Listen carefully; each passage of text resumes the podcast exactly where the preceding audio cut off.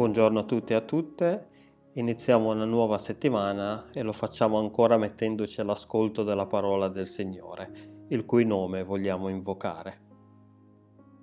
La nostra fiducia, la nostra speranza è nel nome di Dio Padre, che si è rivelato a noi nel suo Figlio Gesù Cristo e che resta con noi mediante lo Spirito suo Santo.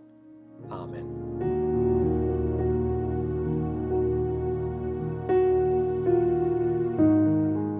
Il salmo iniziale per oggi è il salmo numero uno. Beato l'uomo che non cammina secondo il consiglio degli empi, che non si ferma nella via dei peccatori, né siede in compagnia degli schernitori, ma il cui diletto è nella legge del Signore, e su quella legge medita giorno e notte. Egli sarà come un albero piantato vicino ai ruscelli, il quale dà il suo frutto nella sua stagione, e il cui fogliame non appassisce, e tutto quello che fa prospererà. Non così gli empi, anzi son come pula che il vento disperde.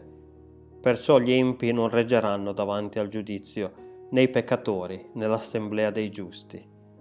Poiché il Signore conosce la via dei giusti, ma la via degli empi conduce alla rovina.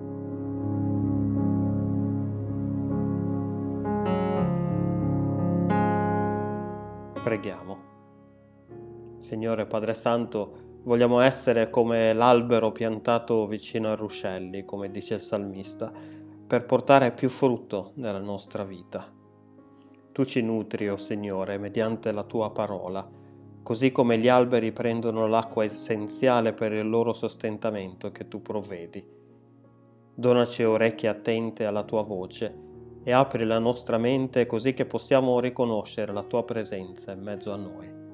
Per Gesù Cristo nostro Signore. Amen.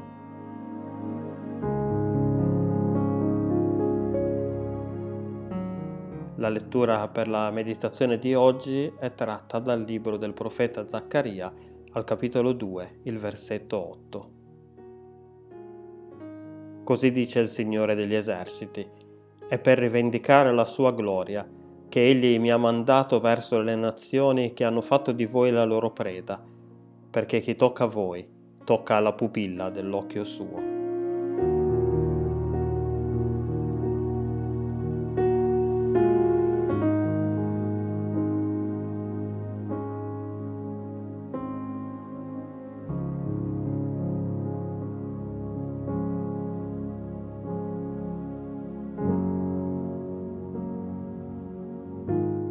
Il Signore si riferisce al suo popolo come la pupilla dell'occhio suo. Questo non tanto perché erano i preferiti di Dio, come talvolta usiamo noi oggi questa metafora, ma per indicare la parte più delicata e debole del corpo e che per questo ha bisogno di essere protetta. In questo periodo di pandemia e della conseguente grande crisi che stiamo vivendo, ci stiamo forse rendendo sempre più conto della nostra debolezza come esseri umani e della fragilità della vita umana. È bastato infatti davvero poco, un piccolo virus, talmente piccolo che non si può neanche vedere o toccare, talmente impercettibile che molti dubitano addirittura della sua esistenza, ma che tuttavia è riuscito a mettere in crisi da un giorno all'altro i nostri stili di vita, il sistema sanitario, economico e sociale dell'intero pianeta.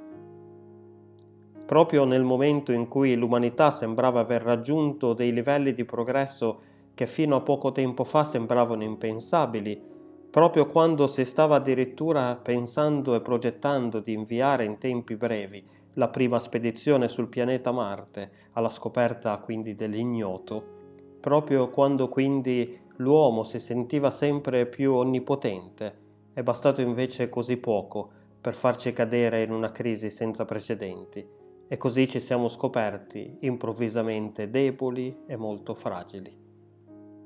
Eppure bastava poco per rendersi conto della nostra debolezza anche prima di questa pandemia. Perché il progresso viaggiava sì ad una velocità inaudita, ma quanto progresso di quello che conta davvero abbiamo fatto realmente come esseri umani, è lecito domandarsi. Oggi più che mai viviamo in un mondo sempre più ingiusto, dove milioni di persone vivono abbondantemente sotto la soglia di povertà estrema, non avendo a sufficienza nemmeno per sfamarsi, e un'altra parte del mondo, minoritaria, invece ha problemi di sovralimentazione. Diceva bene il pastore battista Martin Luther King quando affermava che noi esseri umani abbiamo imparato a volare come gli uccelli e a nuotare come i pesci, ma non abbiamo ancora imparato la semplice arte di vivere insieme come fratelli. Non ci può infatti essere vero progresso fino a quando non abbiamo imparato a vivere in fratellanza. Per questo la parola di oggi parla anche a noi nel nostro tempo, perché pur a distanza di centinaia di anni, pur dopo il grande progresso raggiunto, ancora oggi noi siamo deboli e la nostra vita è ancora molto, troppo fragile, quindi abbiamo ancora bisogno dell'aiuto del Signore. La buona notizia è che la volontà del Signore è quello di venire in nostro soccorso, oggi come allora, nonostante tutti i nostri sbagli, tutte le nostre gravi responsabilità, nonostante la nostra debolezza e la nostra fragilità. Da ieri siamo entrati nel periodo di Avvento, tempo di attesa, il ricordo della nascita di Gesù e di attesa che il suo regno, da lui inaugurato, venga portato a compimento. Nonostante le grandi difficoltà che stiamo affrontando, noi sappiamo che la storia è già indirizzata verso un obiettivo finale, i nuovi cieli e la nuova terra, sotto la guida e la protezione di Dio in Cristo Gesù. Vogliamo allora passare del tempo in preghiera, ringraziando il Signore per il suo continuo aiuto e sostentamento, e per lasciare ai piedi della sua croce tutte le nostre ansie e le nostre preoccupazioni, sapendo che Lui è sempre con noi e non ci abbandonerà mai. Amen.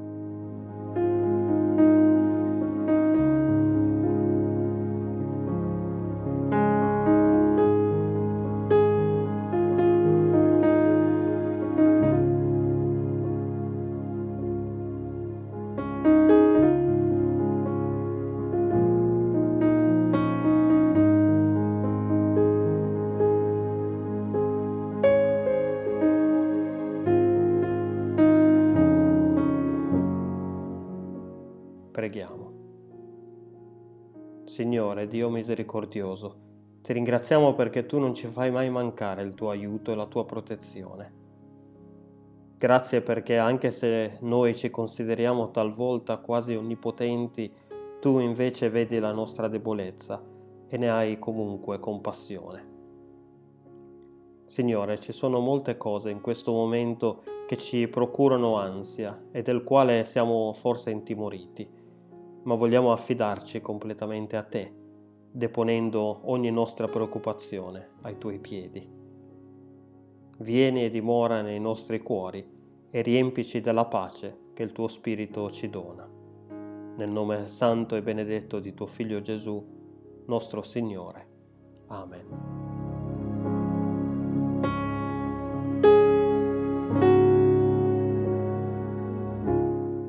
Cari e care, prima di concludere il nostro tempo insieme, vorrei lasciarvi con la benedizione del nostro Signore. La grazia del nostro Signore Gesù Cristo, l'amore di Dio Padre e la comunione dello Spirito Santo siano con tutti voi, ora e sempre. Amen.